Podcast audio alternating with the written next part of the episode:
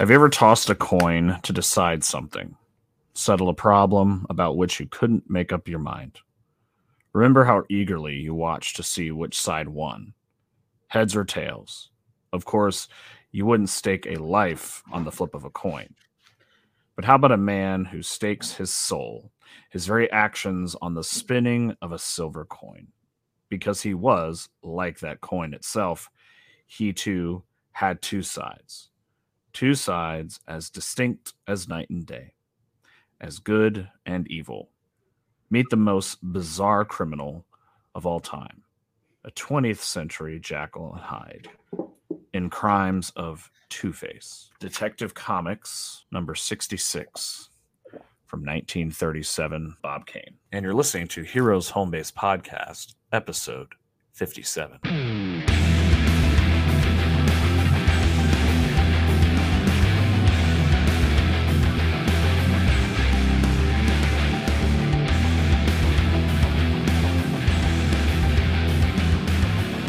Hey guys, this is Mark. This is Rob. Hey, this is Rich. What's going on, guys? Sorry, it, has been a rough day.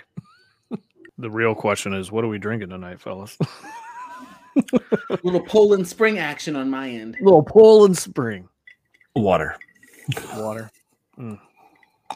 Got me some whiskey wars going on here. In my uh, Father's Day ceramic uh, nice. Stein yeah, Mr. Mazik, what's happening? Well, I recently went to WinterCon, which is like yeah. the typically New York Comic Con is in October, WinterCon happens in December, but with everything that's going on with COVID, things got pushed back. So WinterCon was two weeks ago. So I went to that and it's WinterCon Science, WinterCon Comic Book and Science Expo. So there was only about five book dealers there. There's a lot of uh, guys from the cast of like Aliens. There's a cast from like you know Terminator 2. There was uh, two of the cast members from the Warriors that were there. Uh, there are lots of it's a giant sci-fi mm. kind of convention, and there are some guys. Trek did, stuff. You see any good Trekkie stuff? No, not really. There was a few guys who did voiceovers for the Transformer cartoon, that were there. So uh, there were about five book dealers there. There were two that were really good. One that I went to, um, I saw one of the guys that worked at Zap Comics there, and I was able to find about seven of my Iron Fist. Nice, nice. That's a find. yeah, it was. Yeah, it was a really, really great find. I spent like fifty bucks, and they were all thirty percent off. So that really helped. And so I was able to find seven of my key books that I was able to mark off my list. So WinterCon was good. There were some. There's only really two. There was a lot of people dressed up as in cosplay, but there's only two really good costumes. Um, people dressed up. It was at the World Resorts Casino over by JFK Airport here in Queens, and so I went to that. I was only there for about three hours. Give bad. me some scale. Like, how would you compare like crowd size to New York? Uh, probably this probably drew like 300 people. Are you serious? 300 people but maybe 500 because wow. it was for two days. It was it's not a very big con. It's in a ballroom.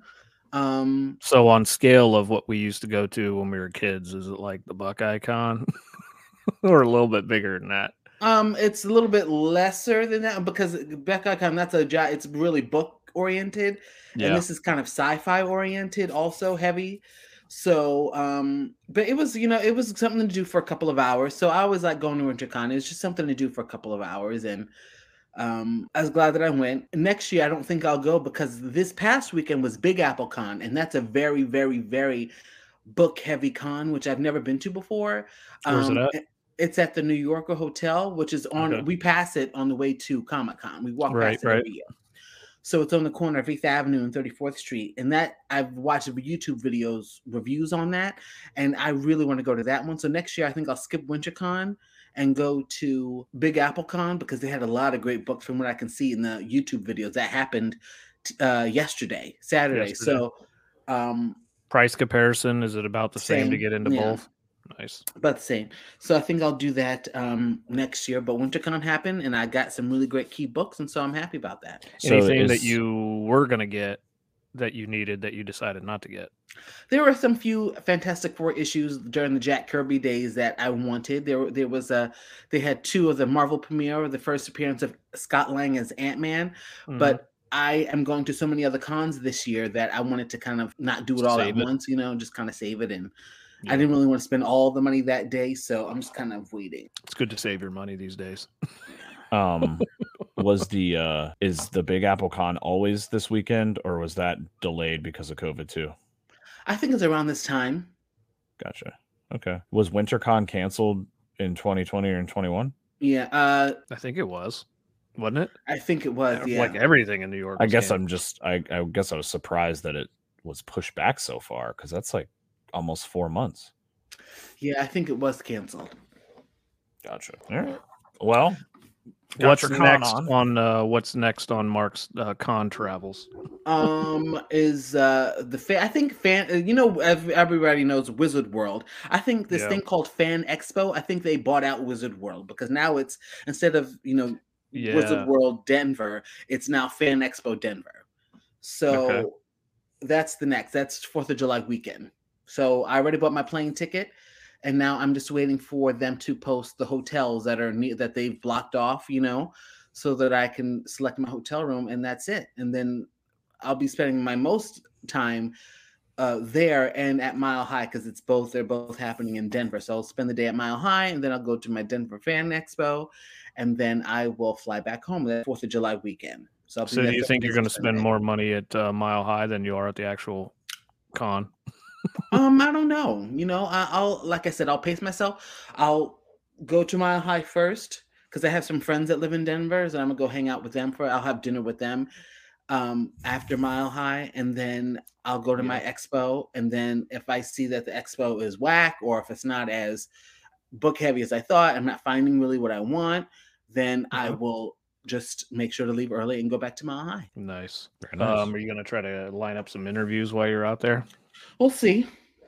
Hell yeah! If I see something that you know, I uh, Tickle strikes your fancy. Yeah, sure. Then I'll do that. Okay, Mark. Before, uh, what is on your con list? What is your number one book that you really need to get? You like, know, I don't I have. Know you've got a few, but there's really no mm, no priority. No, no. My list is about six pages long. gotcha. And um, oh, I really want my Captain Americas. Okay. And I have now about one, two, three, four uh, Amazing Spider-Man books that I want. Just from picking up that one wall book. Yeah. Nice. Because that era is just the artwork is just so good, and that cover is just incredible. Hell yeah! I'm excited for you, man. I don't think how many how many cons do you think you're gonna go to this year? Uh, well, I've been to one, two, three, four, five, six. I'll probably go to seven this year. Is that nice. with New York wrapping it up at the end? Yeah. But Baltimore is after New York. Okay. And so is Rhode Island. Baltimore is the one you're looking really forward to because after we talked to uh, Jeff at World's Greatest, that's going to be uh, like Bob probably... Hall too. Bob Hall. Yeah. yeah. All right. Um, Rob, do we have any? Uh, I know we had Dr. Doug responded, and uh, we had a, a message sent to our Facebook. Uh, do you want to go over that stuff real quick? Kind of a follow up from our last episode. Yeah, Dr. Doug had um, a lot of follow up points. Do you want me to start there? Yeah, who was it that messaged uh, that messaged us? I'm sorry. I believe that was Mr. Antoine Bush. Antoine Bush, rocking from our uh, earlier days. What did he say? Uh, let's see here. I'm gonna give. Do you? Want, I'll do uh, Doctor Doug, and then do you want to do Antoine? Oh, let's just. How long is Antoine's? It can't be that long. Uh, it can't be that long. Uh, it might maybe some of the stuff will be answered in Doug's. Antoine Bush. Uh, okay, The Batman, my favorite Batman movie of all time. I'd give it 92%.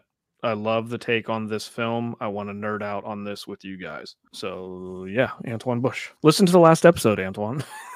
Thanks, Antoine. all right, what's Doug's follow up? So, I'm going to read some highlights here because uh, Dr. Doug wrote a lot of additional things.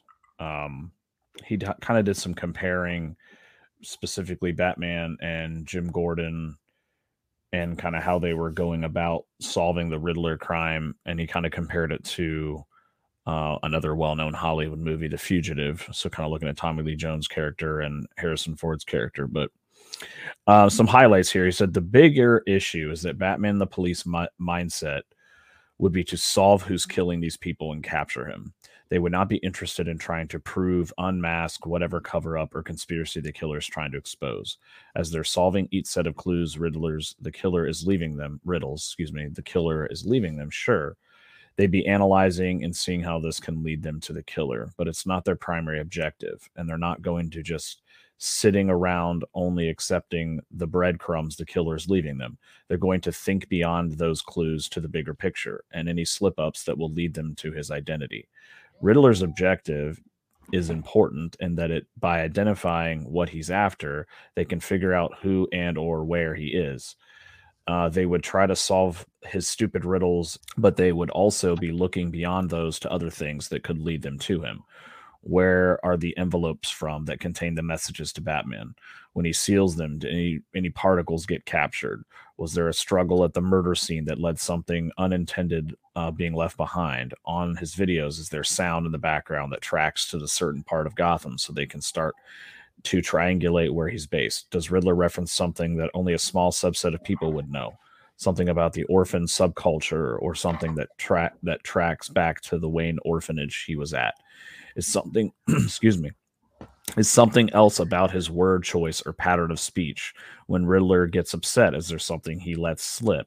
And how about using the Bat computer to analyze the voice patterns from each audio and video message? Or why wouldn't Bruce have been wearing his fancy contact lenses when he was in when he was there in person to see if Riddler showed himself and did show himself. And that footage could have been uh, processed in the Batcave, give him some sense of what the man looked like. I think he was upon further reflection, just really upset at the con- the consistent passive mm-hmm. presence of the police, in particular Gordon and Batman, and it was almost like there's nothing they could do except just wait for Riddler to send him the next thing, which I kind of agreed with. I kind of, after having some further conversation with him, I kind of wish they would have gone into the interrogation scene and then did a um, uh, you know, a, a pan back in time, like see Batman figure it all out, like pull yeah. out the rug yeah. and then see the the map, but I've already stopped it ahead time, and then go see him in the uh in the in was it Blackgate? Is that where he was, or was it Arkham? I can't. Whatever. In prison, Arkham. Arkham it would have just been a little bit more um, playing on some of that, you know, great detective work. So I think Doug even downgraded it a little bit more. I think he was in like six or seven. Again, I think he was just, and I, I can clearly see it's the forensic psychiatrist in him. I think that's what's making him upset. So he had I, lots of other things to say, but that's kind of a highlight. I did see that it's coming to HBO Max. I think it was like April 17th or something like that. That sounds right. So, so not much longer. Uh, I don't know. I feel like this movie is just like another uh, a movie that you it just like resonates on you. I've been thinking about it quite a bit and thought about. Uh, I've been talking to our past guest Sean Patterson about it because we work together, and I think I don't think he's seen it yet. I think he's going to wait till HBO Max uh, drop and just trying to replay certain things in my head, and I definitely think it's sticking with me. Um, I don't think I'm going to move my grade up um, quite yet, but I definitely want to see it again just to see. I am glad though that there were a lot of detective aspects to it. I just think they should have taken it a little bit further, kind of like the things you were just pointing out. Like he should have figured out a lot more stuff, and it would have just been like nobody can pull that shit on Batman. You know what I mean? Well, and I think it would have served his character well if he was able to kind of solve that. And I think they were on the track in the beginning of the movie, like with the thumb drive mm-hmm. and you know just doing a little bit more like preemptive detective work as they got started. But then it was just like all right we got to wait for the next the next thing next clue to drop and i think i'm still keeping mine i think i what did i up mine to a, an eight i think? I think yeah. i'm still pretty confident in an eight. But i'm kind of like what you're saying i'd, I'd like to at least uh, watch it again to just because i'd like to be able to focus a little bit more on some of the nuanced stuff so so, Rich, what's been going on with you, man? Uh, comic book wise, uh, quite a bit. Um, it's been pretty pathetic. I've been on vacation this week, so been trying to catch up on some things, and uh, I finally cataloged I, I had probably three giant stacks of comics on my desk that I needed to box and catalog. And I mean, shit that's been backpiled since we were in New York. So I just have not had the time because, you know, with 40, 41 boxes, I got to shift a whole bunch of stuff. And I still got a lot more shifting to do, but I did get all of the new 52 Batman that we got and all the detective. Uh, obviously, I've been collecting a lot of Swamp Thing lately, which, you know, I reference every time we talk. Um, but I got a lot of stuff cleared off my desk. So I'm, I'm pretty happy with that. I do have a lot of uh, moving around still left to do, but now I have 42 boxes. Or I should say, we have 42 boxes. So, yeah, comic wise, been working on that. Uh, I've been doing a, a whole lot of reading. Uh, right before I was on vacation, I bought a lot of Swamp Thing, the saga. So, like, I think that's the fourth, the fourth series of uh, Swamp Thing, and obviously Alan Moore started on twenty. So I bought one through nineteen, and I've been reading, reading, reading, really enjoying it. So I think I'm up to like issue ten now. I am no longer buying individual issues for the first series from the 70s. Uh, I might if I if I come across some at the con, maybe put it on the list. You know, take a Mark Mazak list of six pages and you well, know pick up a few issues font of twenty. You know, the font right. size is a little large.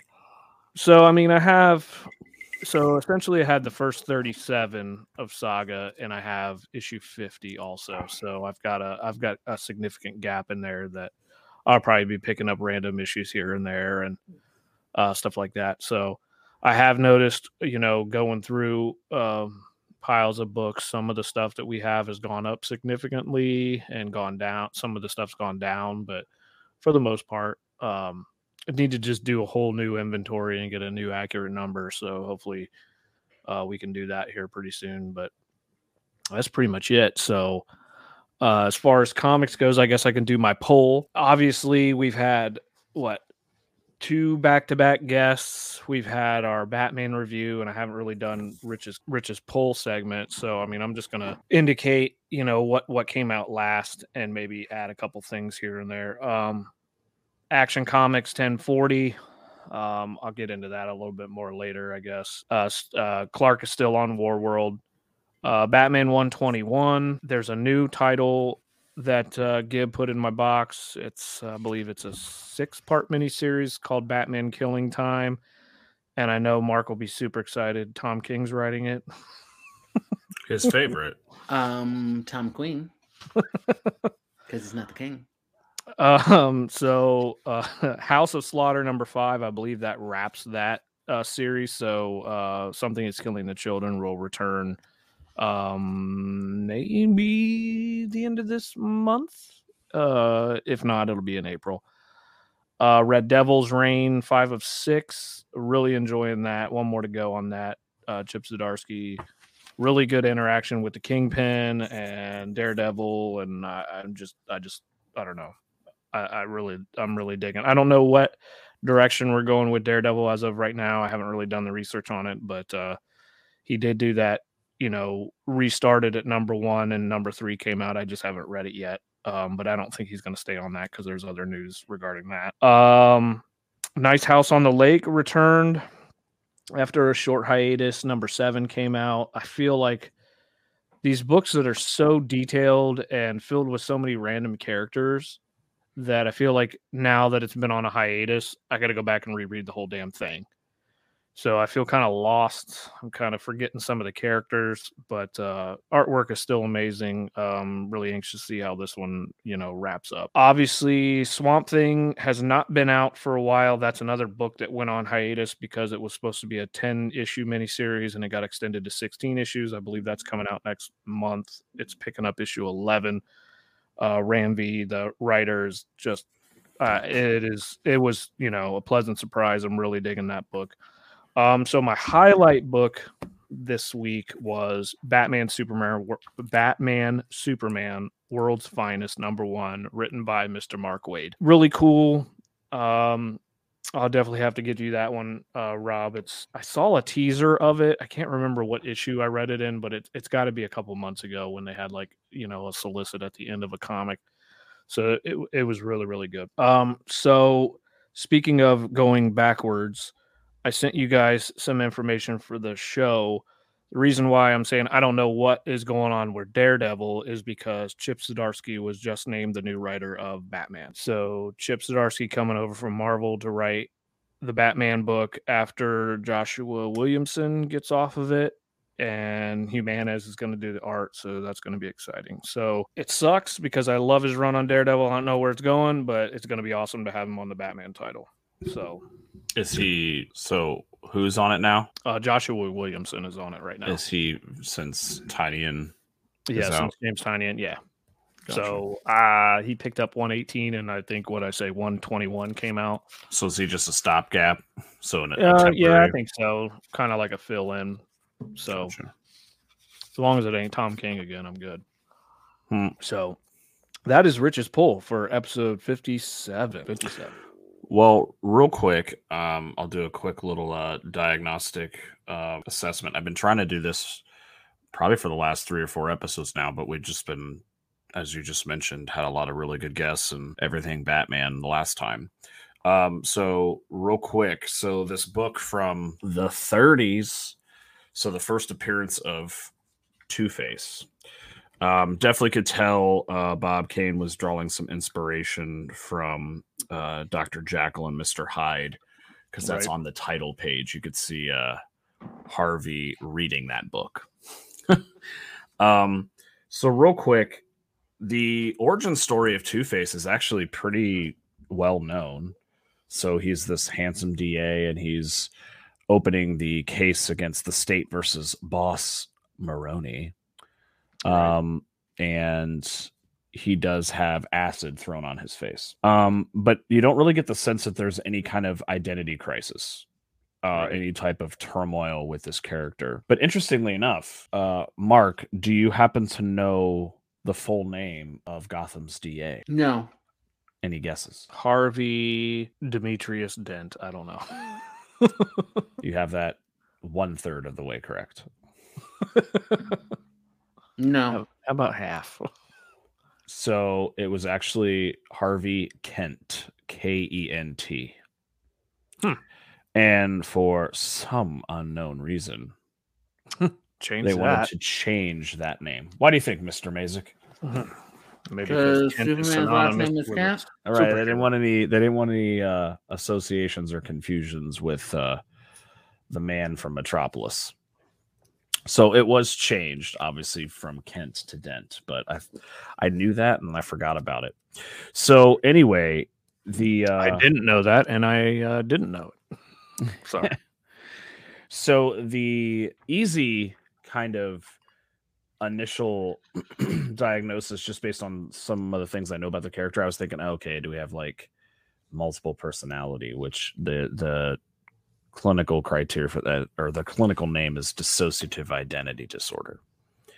But I wasn't really getting anything um from this particular issue, so his origin story that he was at any way like having you know blackouts or dissociating and having different like personas it seems like he is just a very conflicted person but he's aware of this evil side and this law abiding side at all times so the other thing i went to was all right clearly this is a trauma like a medical trauma he had acid thrown on his face and clearly he is psychologically troubled afterwards uh, but interestingly enough, we go with acute stress disorder versus post traumatic stress disorder.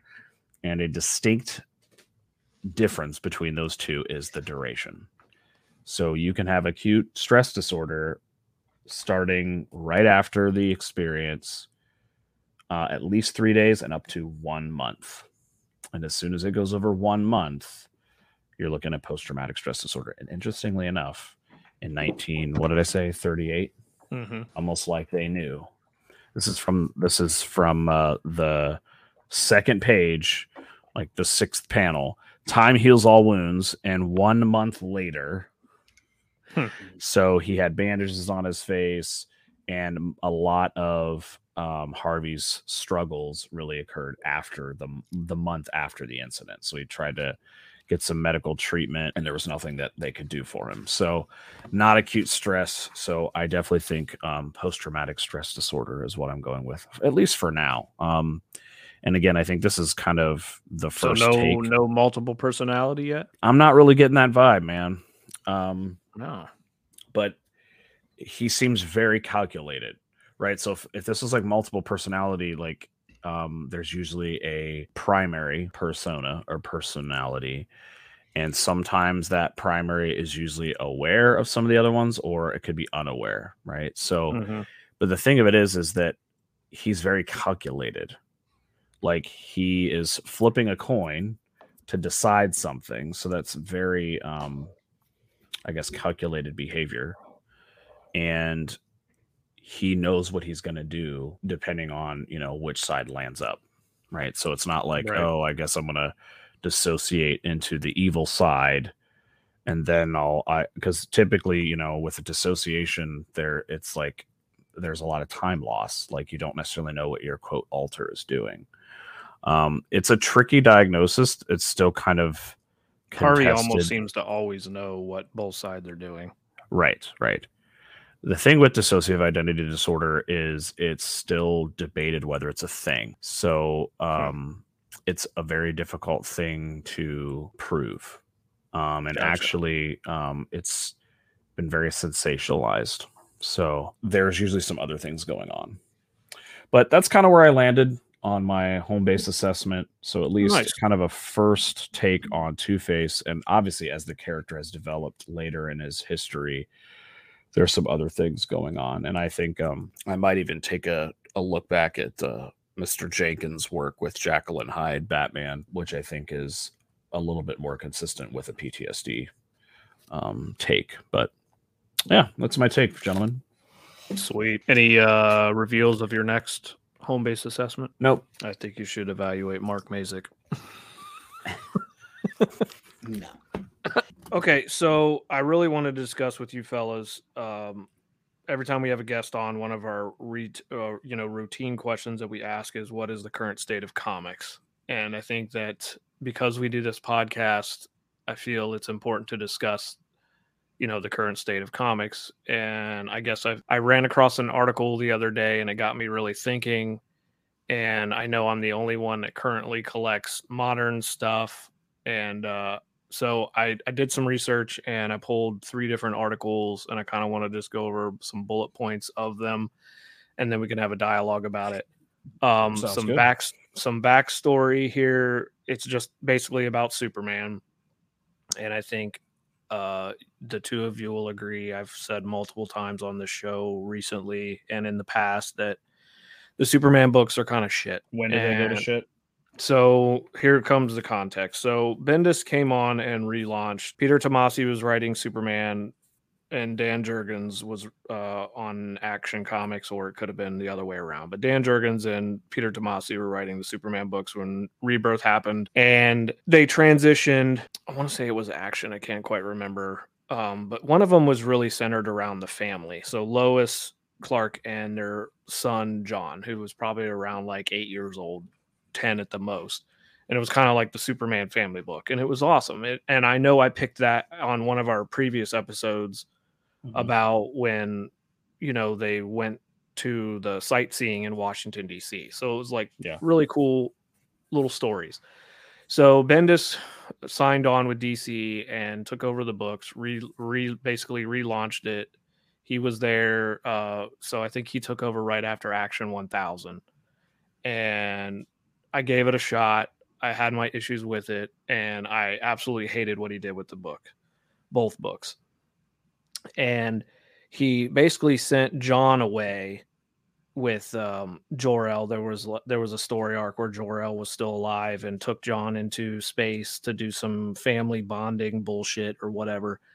And he aged him up to about 17 years old, and then he launched like the Legion of Superheroes story. Um, so John comes back and he's aged to 17 years old. And then recently, this past summer, they completely cut the Superman title and changed it to Superman Son of Kal El. And I know I've referenced in my poll segments lately that Superman is off on War World fighting Mongul, freeing slaves of that planet, and John is acting Superman of Earth.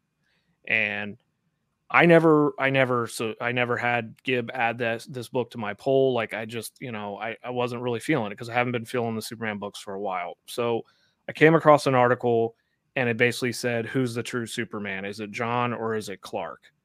And it just got me frustrated because I just think that Clark is always going to be Superman. So I pulled a couple articles. Did you guys want to say anything before I go on? I know I just rambled quite a bit. No, I'm good. Mm-mm. So I, I got a couple articles from um, Comic Book Revolution, and there's one from Bounding into Comics, and then there's an article from Washington Times. I'm not going to read it, all of the notes that I, I put together for you guys. I'm just going to read some of the highlights. I kind of went through them today to try to break it down. So this one was from Bounding or Comic Book Revolution from November 17th, 21. And this is kind of an opinion piece.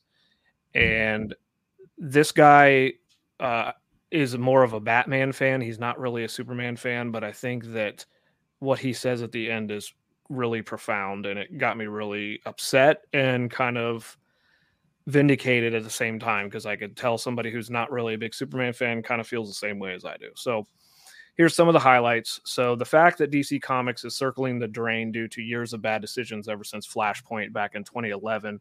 It has been a decade of futile for DC Comics as Marvel has repeatedly kicked them in the teeth every month in the sales charts, which I have to agree with that. Uh, DC Comics sees engaging in a pandering publicity stunt as a way to gain a pat on the head from the mainstream media, and hopefully that that attention will lead to increased sales. LGBTQ representation has been a popular talking point in recent years. DC Comics clearly thought that trying to cash in on this trend would benef- would be beneficial to their sales numbers. However, at some point percentages do matter. On February 23rd, 21, Gallup released an in-depth poll covering the LGBT population in America, and 3.1% of Americans self-identify as bisexual. I would imagine that many people would be shocked at the small percentage of the group given the exposure over the past few years. Do I think that DC Comics is engaging in honest creativity with the retconning of John's sexuality? Of course not. DC Comics is a corporation that exists to do one thing and one thing only make money. DC Comics is absolutely doing this as a publicity stunt with the hopes that it leads to increased sales. To think otherwise would be utterly naive. Of course, this is not the first time a comic company has done this with established characters. Tim Drake, who was who appeared in Batman back in 1989, had an established 30-year history of being a straight man, and the fact that DC has had to know or should have known that a large percentage of readers would reject John being made bisexual as being completely inconsistent with how John Kent had been written and presented ever since he debuted in Superman number 2 back in 2015 taking characters with a long established histories and and shoving them into a radically different role is always going to lead to pushback from readers and the pushback is unnecessary and counterproductive for comic book publishers. There's no financial upside going to war with your readers. A look at the sales numbers of manga versus american comic books would clearly demonstrate this fact. He goes on to say that there's three solutions and i won't i'll try to keep this short like you know make you know make new characters and and represent them as bisexual. The second one would be is rejuvenate existing characters and make them bisexual and make them the focal point. And then the other one was to use you know the multiverse to release mini series is to te- basically test the waters to see if people would buy it. And um i don't know. It's it's not good. So the numbers here say that in September 21, sales charts show that Superman, Son of Kal El, number three, sold a mere 34,000 units. And then and we don't even know if that's how many were sold. That's just how many were ordered at comic right. shops. Yeah.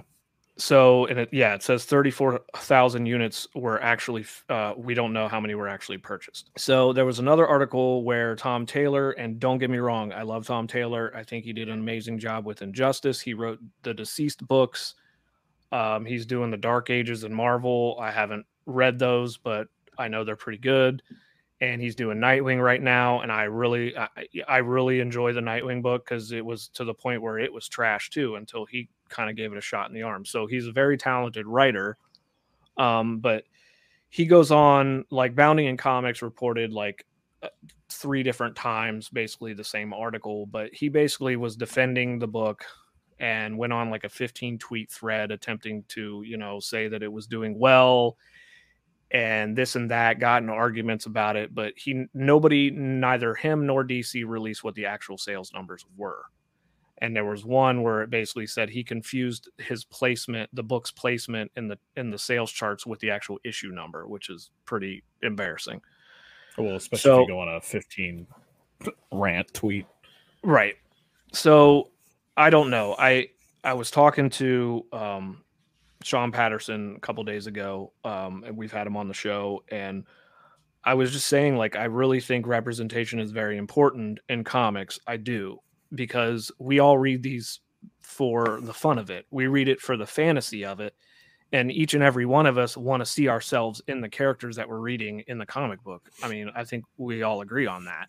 So I definitely think that representation is very important. I just think that this is completely ingenuous.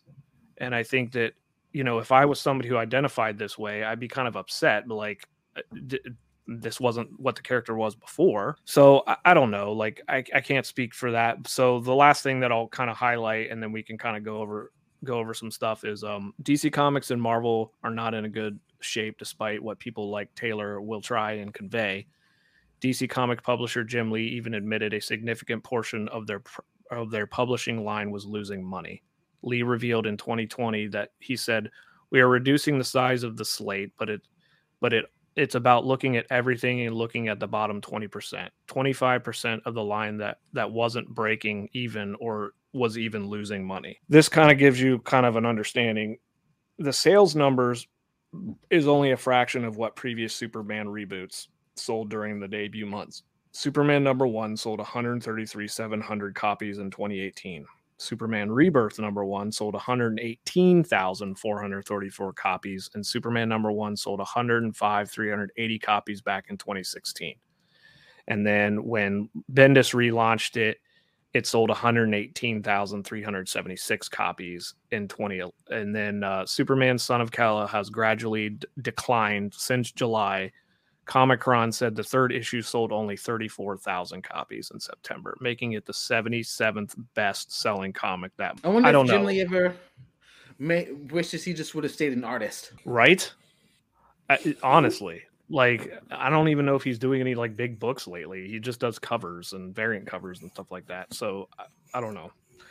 It makes me upset because st- I mean, there's even other stuff in here because I read like Superman and the Authority, which was Grant Morrison. It was like a four part series and it was horrible. Like Superman and the Authority number three sold 31,000 units, and Action Comics right now, 1035, so this is a couple behind, sold only 28,000 units.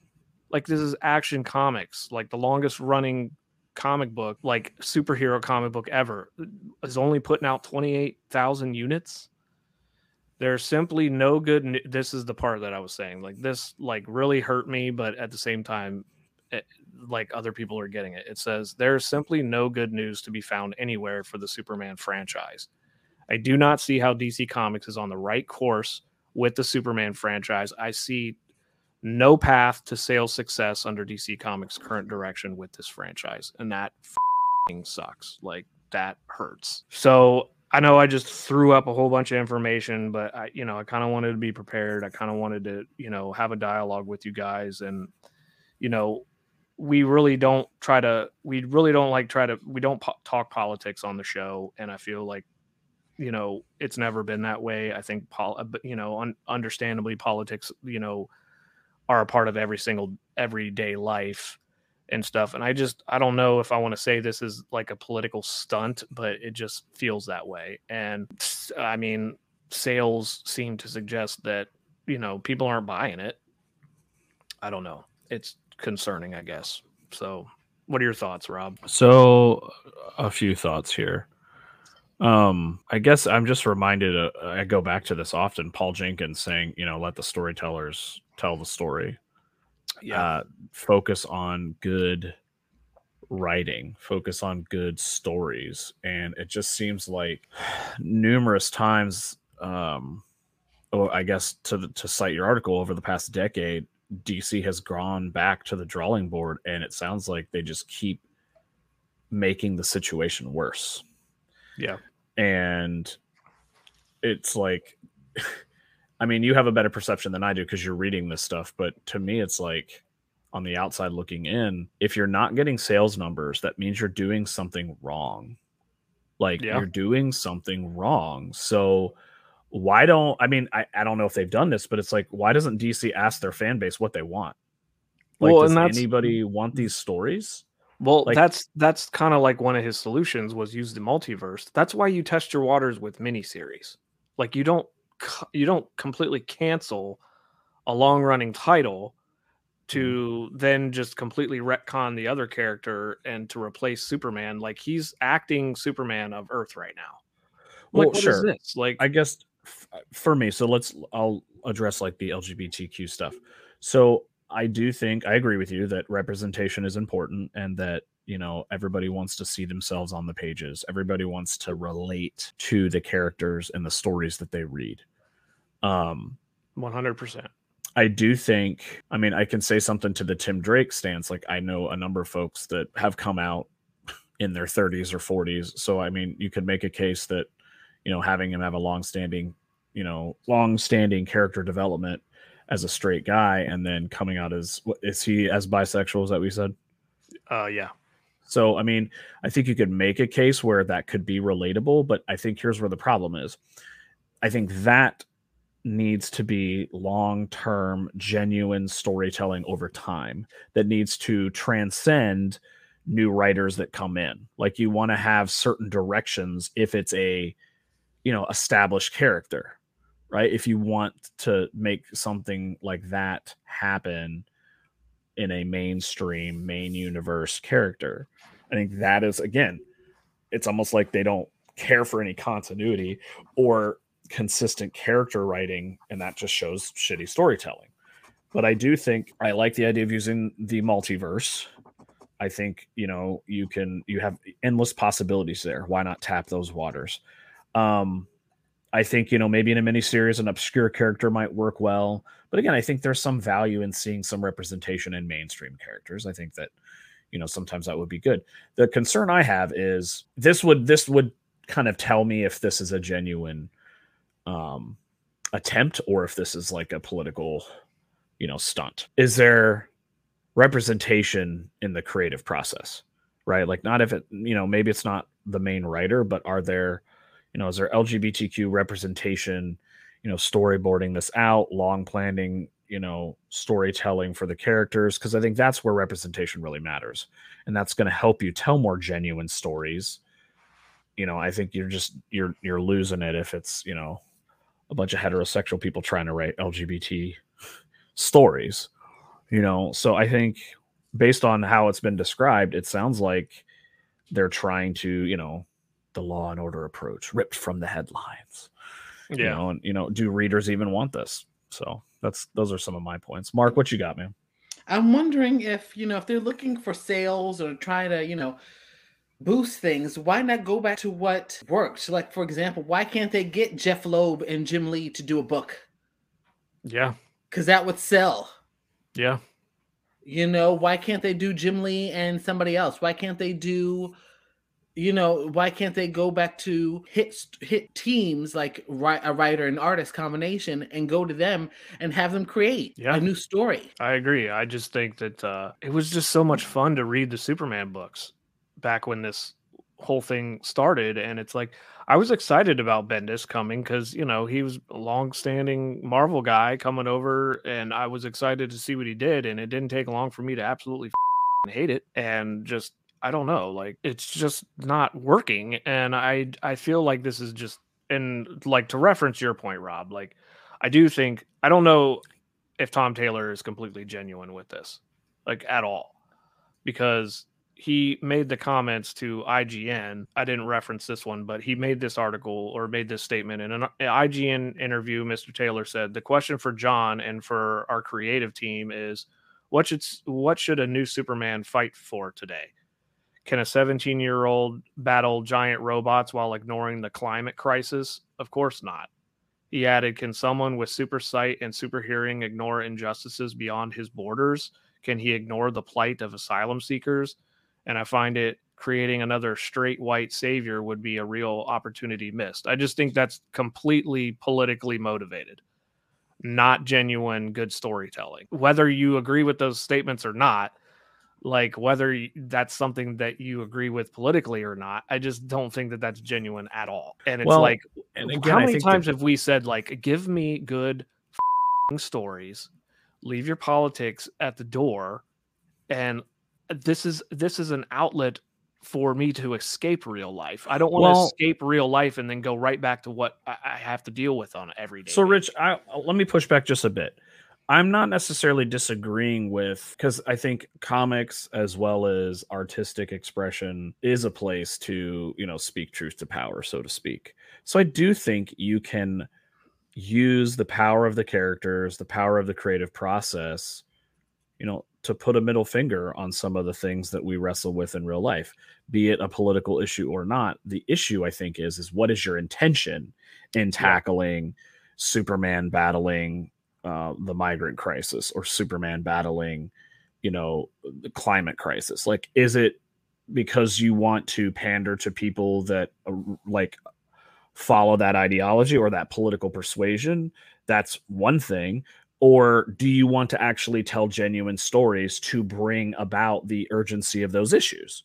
Whether you, what, you know, agree or not or indifferent, I think it comes down to what's your intention because I I don't think I do think comic books and artists and musicians and you know it's part of their job to shine a light on some things and put a different perspective on it but it's like if it was I, I, here's my thing if it was genuine the stories would reflect that and yeah. it sounds like that's not well happening. and it got me thinking about because i've been listening to Tell 'Em Steve-Dave the podcast with Bryan Johnson walt and uh, q from impractical jokers and q's the only one that walt's not even collecting comics right now and q's the only one that's been reading it and he says it's a struggle to read modern stuff because it feels like the writers are just a mouthpiece for their own agenda and their own little niche group that mm-hmm. not everybody identifies with and it just sucks, dude. It's just like I just want to have fun reading my books, and I want to watch Superman save the day,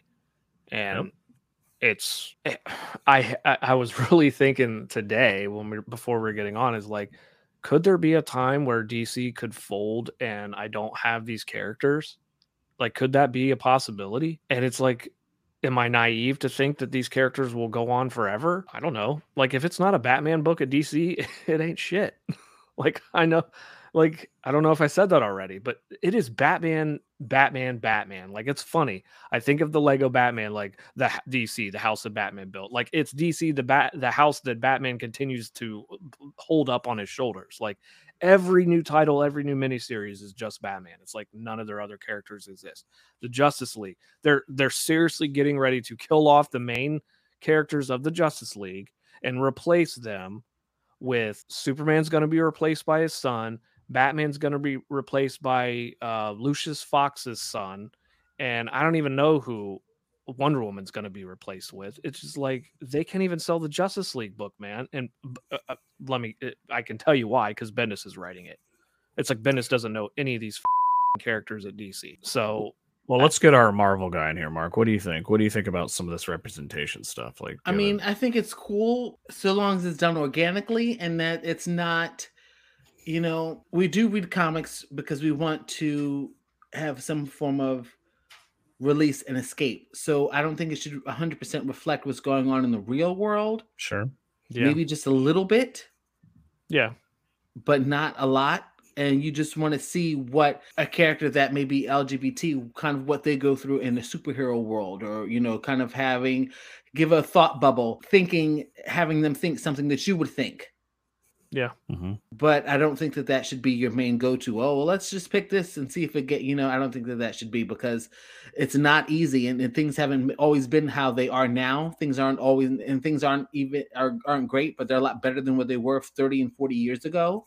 Yeah, sure. absolutely. So I don't think you should pick it just because it's a hot button topic or, you know, let it happen organically and thoughtfully. Yeah. Yeah, I just wonder like again it comes down to your intentions. Like is it all right, we need to have a token gay person or we need to have a token bisexual or gender queer person. And that but brings then, me I'm sorry, I didn't mean to cut you no, off. go ahead. Go ahead, Mark. That brings me back to the Falcon. When the only reason why the Falcon joined the Avengers was because the government placed an affirmative action standard standard on the Avengers, and Captain America went to, and it's in the panel. Captain America went to Falcon was like, "Listen, could you please just do this as a personal favor to me? Because otherwise, they're going to restrict our Avengers." Author privilege, and so would you please do this? And, he, and Falcon was like, "I don't want to be the token black guy." He says that in the comic. I don't want to be a token, and he joined the Avengers. He's probably in four or five four or five issues. He has one of the shortest memberships. Really? He went on to become a reserve member for memory for many years. So you see him throughout, and if when called upon, he's there. He's been a great reserve member, but he was only asked to join to fill a quota. And so even the times when he was an Avenger, you see his thought bubble when you know Wonder Man would say, "Hey, you know, Falcon, chase after him." He's like, "Yes, massa." Because it's like kind oh, of damn. like his, you know, and it's just like, okay, I don't really mm. want to be doing this. And these guys, I'm only black guy on this team. All the white guys are telling me what to do. It's like, uh, even damn. though the white men on the, they weren't thinking that, but that's just kind of how he took it because he wasn't genuinely sought after.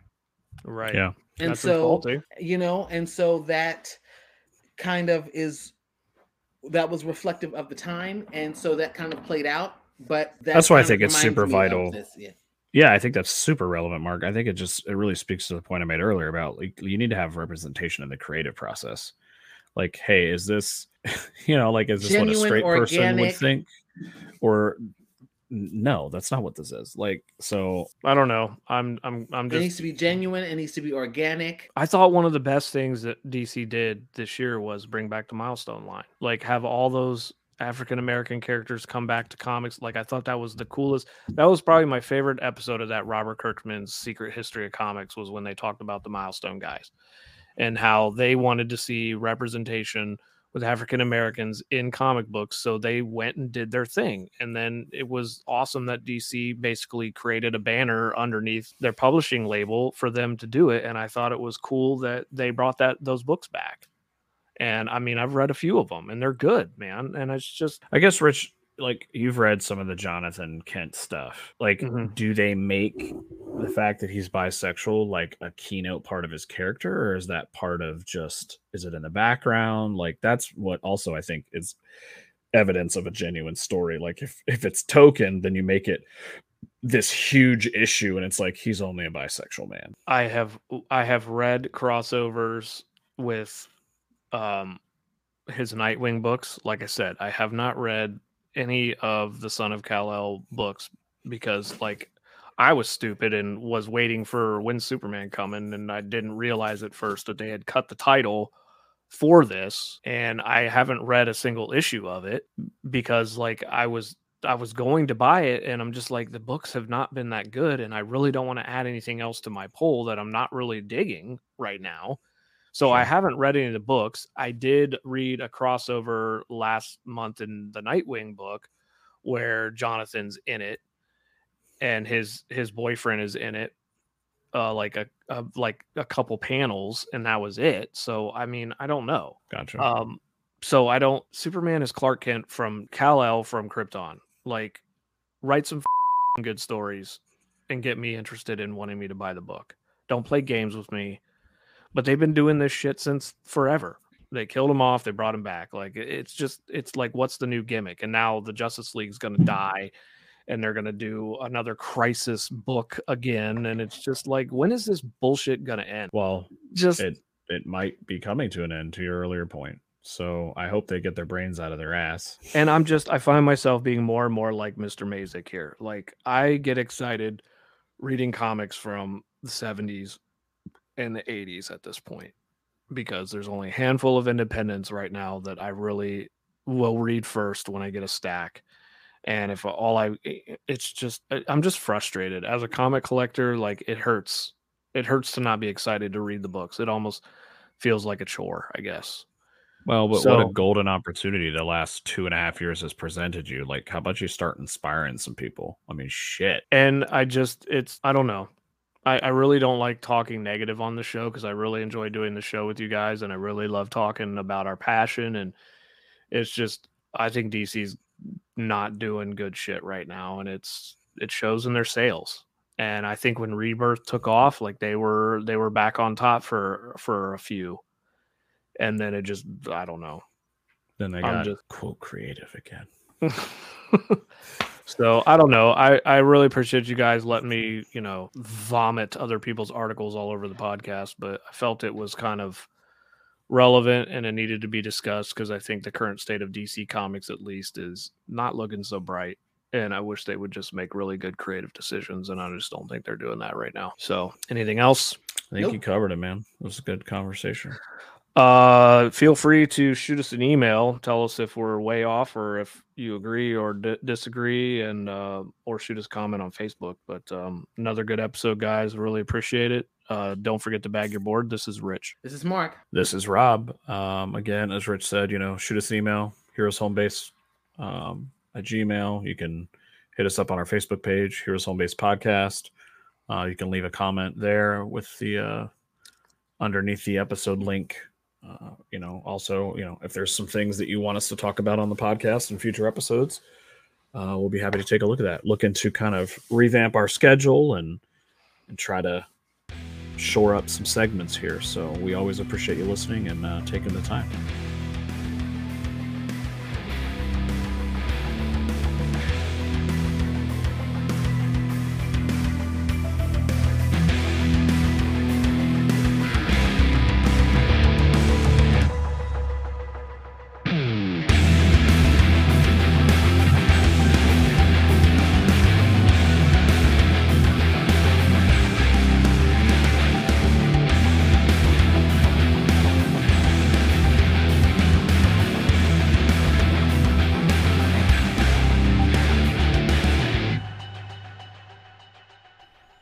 Thank you, as always, for listening and supporting this RMR production. And you're listening to Heroes Home Base Podcast, episode 58. 57. Fuck. Mark, you take it away. I'll bring up the anchor. Well, I. Introduce yourself. Guys, it's Mark, and I am on my Comic Con. What are you talking about? We're doing tour. our intros. We oh